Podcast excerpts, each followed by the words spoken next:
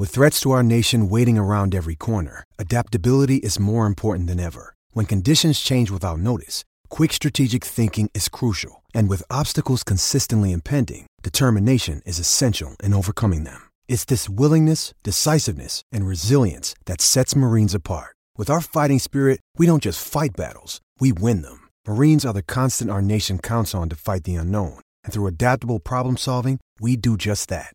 Learn more at marines.com. 630 CHED Inside Sports with Reed Wilkins. Weekdays at 6 on 630 CHED. Okay, so Mike Smith, thumb injury for the Oilers, going to be out at least a week. McDavid and Draisaitl, no surprise, will be representing the Pacific Division at the All Star game in Vegas. NHL this evening, early in the third, Lightning lead the Canucks 2 1. Start of the third period, Bruins up 3 2 on Philly. Halfway through the third, Blue Jackets hammering Carolina. It is 5 0. Laine has a goal, his fifth of the season. Late second period, Winnipeg up 2 0 on the Red Wings. Copp has both goals, now up to 10 on the season. Late second period, Islanders 2, Devils 1. Early second period, Kraken 1, Blues nothing, Sabres 1, Predators nothing, and about 13 minutes into the first, Blackhawks up 1 nothing on the Canadiens. Montreal has yet to register a shot on goal. Senators and Flames just getting underway in Calgary, and then Saturday night, 6.30 face-off show, 8 o'clock puck drop. The Oilers back at it at long last as they will be hosting the Ottawa Senators. There you go. Uh, coming up later, by the way, Penguins and the Kings and the Rangers will take on the Sharks. Uh, great to have Warren Moon on the show, and we have some more football here as the Edmonton Elks added more members uh, to the coaching staff today. They got the hiring of Anthony Vitale, offensive line coach, Brandon Isaac, defensive backs coach, and uh, a couple coaches coming back. Cam Robinson will stay with the linebackers, and remaining with the double E. He's been on the coaching staff since 2016, and he joins us now on Inside Sports defensive line coach Demetrius Maxey. Demetrius, you're on with Reed. How are you doing, man? Big Reed, how you doing, brother? I'm I'm surviving and thriving. Okay, where are you hanging out these days? Did you stay here all winter, or where do you go? You know what? I'm I'm back and forth, right? I'm like a snowbird. I, I live in Arizona, and I have a home in Edmonton, so I love it both ways. Okay, good stuff. Well, there's probably less snow and ice in Arizona right now, but that's uh, that's how it goes sometimes. Well, hey, uh, you know, welcome back. Uh, obviously, you've been with the team a while, which I want to talk about, but I also want to ask the last few weeks for you because there were some major changes. Three significant members of the organization were let go. Chris Jones comes in you know he's a new guy were you, like is that an uneasy experience for you as, as a coach like how how has it been the last few weeks um, you know, it, it, you never want to see anybody get fired. You know, you're always excited for when somebody get hired.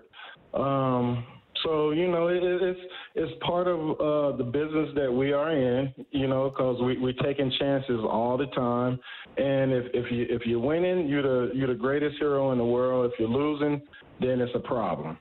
So you know that's that's that's where we were, and you know I, I, I took it for what it was, and and I understand the business. Yeah. Well, you're back and you've been here now since 2016. I mean, that's a long stint for a coach, Demetrius. Uh, why has Edmonton been a good fit for you, do you think? Well, you know what? It, I guess it started off with me being a scout. I started off in 2013 as a scout. Um, so I was there when we won the Grey Cup in 15. Um, just being in the league for over 26 years as a as a player and a coach, uh, kind of got a good understanding on what we have to do and what we need to do to get it done. As far as what I need, what I did is I made sure that we communicated at all times as far as what we did up front and relate to the defense and as a team. So I'm a great communicator, I believe, with, with my players and with the group that I'm working with and also that I, I, believe that I communicate with the team as a whole, you know, and I believe the, the athletes really understand who I am and I understand them. So we just had a great relationship. And once you communicate with the athletes and the administration, this and that, it, it, it, the word gets out, right? So I, I don't know. That's that's just been me. I'm a great communicator, I believe. Okay, well, good for you, and that's important as a coach. How often do you reference and maybe you don't do it at all. Maybe maybe you'd prefer not to do it. When you're coaching guys, how often do you reference your playing career and, and your experiences as a player? Do current players want to hear about that? Or do they just want, you know, Coach Maxey? They don't care what you did when you played. Because to all these younger guys, you might as well be 140 years old, right? No doubt. That, that's the way I feel when I'm when I'm standing next to them. But you know, they're great athletes. But these guys, you know, that some some of them they they want to talk about what you done did and how you did it and how you survived so long, and the other ones just want to know what type of coach you're going to be. So, you know, it's a mixture of, of both. You know what I mean? I, I try not to talk about myself at all, if any. Um, I just try and get a get points across on what we need them to do and how we need to get get them to get it done.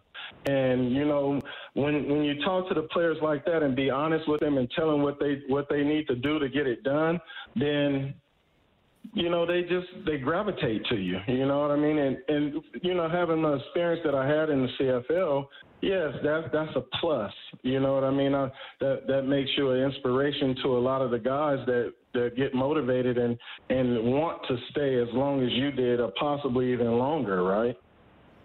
Well, for sure, and, and I mean, you had a you had a great career from '95 to 2007. One of the great things about football is I think it it changes and evolves more frequently and more rapidly than any other sport. I, you know, I even think back to the to the 90s or early 2000s. I think you know both the NFL and the CFL things have changed. There's different philosophies. Offenses use more formations, and then the defense has to adjust and all that kind of stuff. How how do you think being a defensive lineman has changed the most since you played about 15 years ago? You know, um, it, that position really never changes dramatically. You know, um, but on the edges, you have you have quicker, more explosive, faster defensive ends. On interior, you have more powerful and great ability to change directions fast interior guys. Um, but you, you, you have a sprinkler of those guys year in and year out, no matter what year it was or what century it was, it's all pretty much the same. But what I can say is the offensive linemen have grown tremendously. They're some monsters. You know, you, you have guys that are six six, six nine, three hundred and sixty pounds, and they moving like you know uh, gazelles. So you know, as far as that position, I believe that position has evolved tremendously. I, I want to ask you about one you know, one player on your team last year because uh, I didn't know much about him before the season. I mean, we were talking a lot about uh, Boateng and Betts and, and Moore and some of the other guys you had, and then this guy kind of uh, emerged and, and seems like maybe a star in the making. Thomas Costigan. I, I thought he really stood out a lot. What can you tell me about this young man? well, Thomas, uh, he's exciting. Uh, he's he's creative. He's he has a, a, a a bulldog attitude, and that's what you want to have as far as a defensive lineman. You want an aggressive defensive lineman.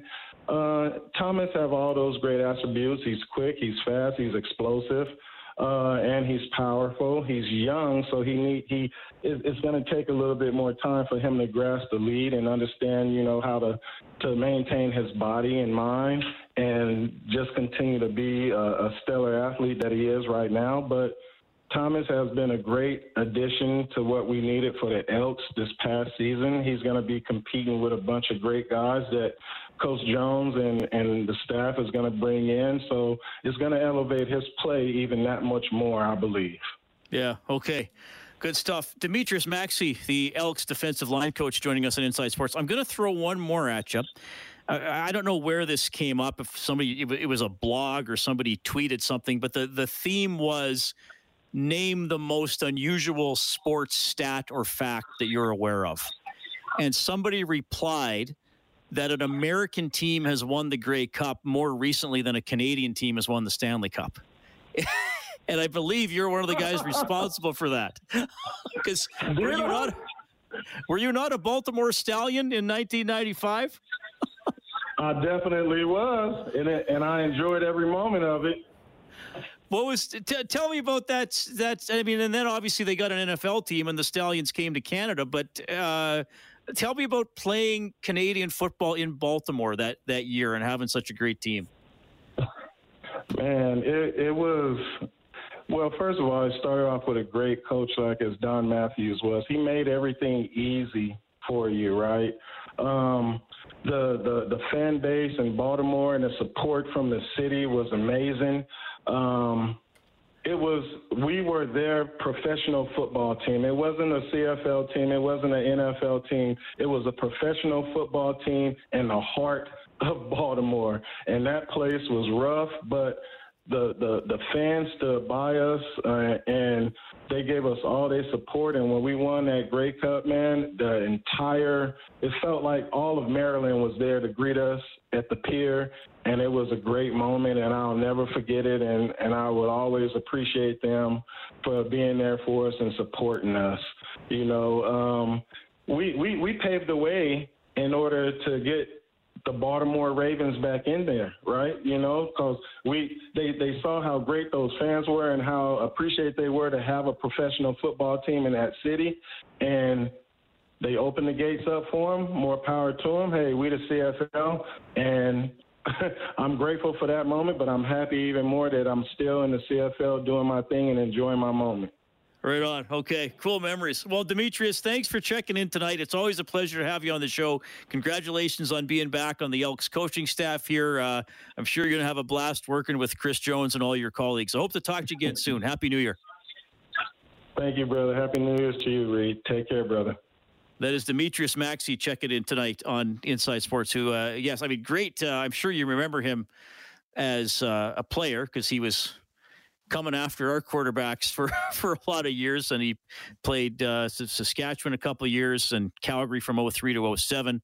So part of the Battle of Alberta rivalry and now uh, doing a great job coaching the Elks defensive line. Good to have him on the show for sure. Okay, so I threw it out earlier because Warren Moon was on the show and I asked him about playing games at Lambeau Field.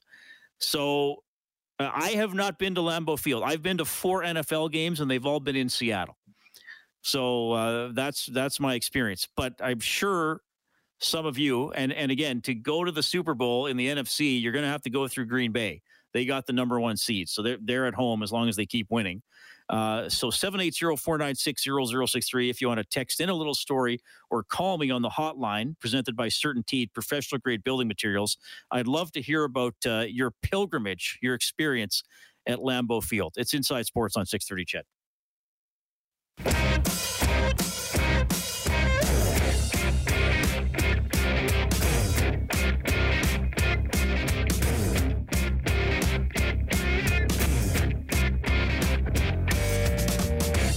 Right, the frozen tundra, Lambeau Field. I believe we have a, a, couple of individuals who have an experience visiting that famous stadium. We'll start with Al at 780-496-0063. Hey, Al, what's on your mind, man? How you doing, Reed? Yeah, just uh, Lambeau. Lambeau was a, was a bucket list, obviously, and when we went there, it was uh, over the top. We got the rock star tour, but it was uh, an amazing experience. Okay, now the, the Rockstar tour. That sounds interesting. What did this involve, Al? well, you know what it was is is uh, some buddies and I were up. We're from Red Deer. We were up at the Kevin Lowe roast this summer uh, uh, with uh, Barry Stafford and Brian Anstis and and there was a fundraiser for the cross cancer, and um, they had a package there to the I can't remember what it was called, but the Lambeau Experience. And Red Batty, who's a longtime equipment manager, I think 40 years or something with the Packers, was our host. So we were we were fortunate, I guess, and unfortunate because it cost us some money, but it was good, good for a great cause. And we went down to Lambeau uh, to Green Bay for a weekend and and had the full uh, full tour, uh, red seats on Sunday to the game, Seahawks and and Packers, but we um, we basically had full access to the Green Bay, uh, the Packers dressing room and training facilities on the field, and it was over the top.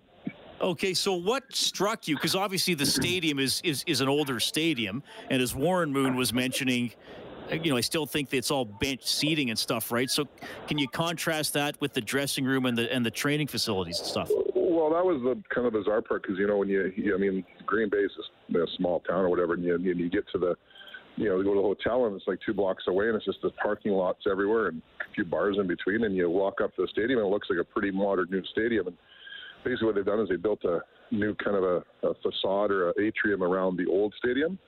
And you go in there and it's just ultra brand new and state of the art tile everywhere. And you know they have their Hall of Fame room. It's inside the inside that new atrium part, and that's where they built their new indoor training facilities, and and uh, that all attaches in there. And then uh, when you go to the in the bowl, and you know we tour in there, and you just look down, and it's just just this gray aluminum, like it's just bench seating everywhere, and it's just wild to see this this big kind of just a oval shape, not oval shape, but right. it just goes real the, the hundred foot or the hundred yard stadium, the football field, and then just this this gray aluminum seating everywhere, and everyone just shuffles together and stands. you don't even sit, you stand. Oh, you stood when the whole game. when we were there, it was like minus three or something that day, and, and somebody gave us the heads up: is you know, go and buy yourself the foam seat cushion, but all you do is you put it on your feet, so you stand on it. Oh, so you don't even sit on. it. So the beauty part was when we was when we uh, we went there, and of course you bring this cushion in, and and uh, well, we had the great Green Bay Packer. Uh, uh, tailgate party at a private party before, which Red set us up at. It was amazing, and and uh, and then we go into the stadium and you, and you stand on this foam thing. But it snowed. It started snowing that morning, so it was a great experience because all of a sudden you want to be at Lambeau and it's snowing. Snow starts coming down, and and uh, you know, but it was kind of warm enough that it was melting, and um, and uh, you stand on this foam foam pad, and shoes keep dry, and you don't you, the cold doesn't go through your feet, and you huddle up, and I mean it's tight, like you're you're just squished in together. But I mean we had 15 rows up on the 50 yard line. It was outstanding. And was that not the game that uh, Green Bay? Because uh, I'm a Seahawks fan, and they obviously weren't very good. This yeah. wasn't that the game 17 nothing, and it looked like no like wasn't there wasn't yeah, yeah. there a risk of that game being a scoreless tie for a while? Oh, it was so bad. Like all the scoring happened starting the third quarter. It was like boring as hell, and then next thing you know, things started happening in the third and the fourth. It was great. Right on. The, the cool part, the cool part with us is we get to went out for dinner with Red the night before, and cool little quaint restaurants and and then then he goes well let's go back to the stadium so we went back to the stadium at like 9:30 and toured the dressing room out in the field and they had it all tarped off and covered heating the field that night they knew the snow was coming that night and it was just the four of us four of us in awesome. Lambeau until till midnight it was it was beyond cool oh thanks for sharing that Alan thanks for listening man yeah you bet thanks Reed that's Al. Wow, that's quite a Lambeau uh, Lambeau story. I believe we got something from Matt as well on the CertainTeed Hotline. Hey, Matt, go ahead. Hey there, Reed. Hey. Hey. Uh, well, actually, you know, I was calling. This isn't regarding the Lambeau Field, but it is uh, regarding uh, a, a strange statistic that these things happen in sports. Okay. I am currently the current record holder for Alberta for penalty differential. I you think Brad? I'm I'm sometimes inspired by uh, Brad Marchand or uh, Sean Avery. I have a penalty differential in all of Alberta of 33 minutes. I drew 109 minutes, almost two hockey games worth of penalties. The other thing I wanted to mention. And who did you play for? Sorry. I played for the Swamp Donkeys. And what league is that? NCHL. Okay. All right. Well, that's quite a record. The other thing I wanted to mention was well, Bob Stauffer always looks so skeptical. On TV, Bob Stauffer always looks so skeptical. yeah, he's always kind of like his eyebrow up. He's like, like, like as if he's expecting someone to say something rhetorical back. Okay. I see it on TV, but I see it on TV. I'm like, does it's like he doesn't believe you or something. it was not like the rock, the rocks uh, raised elbow, the raised, the rock's raised eyebrow all the time. I okay. love that. Okay, perfect. Well, hopefully Bob heard that. Thank you, Matt. Okay, we got Jake Neighbours from your Edmonton Oil Kings coming up after the 7:30 news. 630 CHED Inside Sports with Reed Wilkins. Weekdays at 6 on 630 CHED.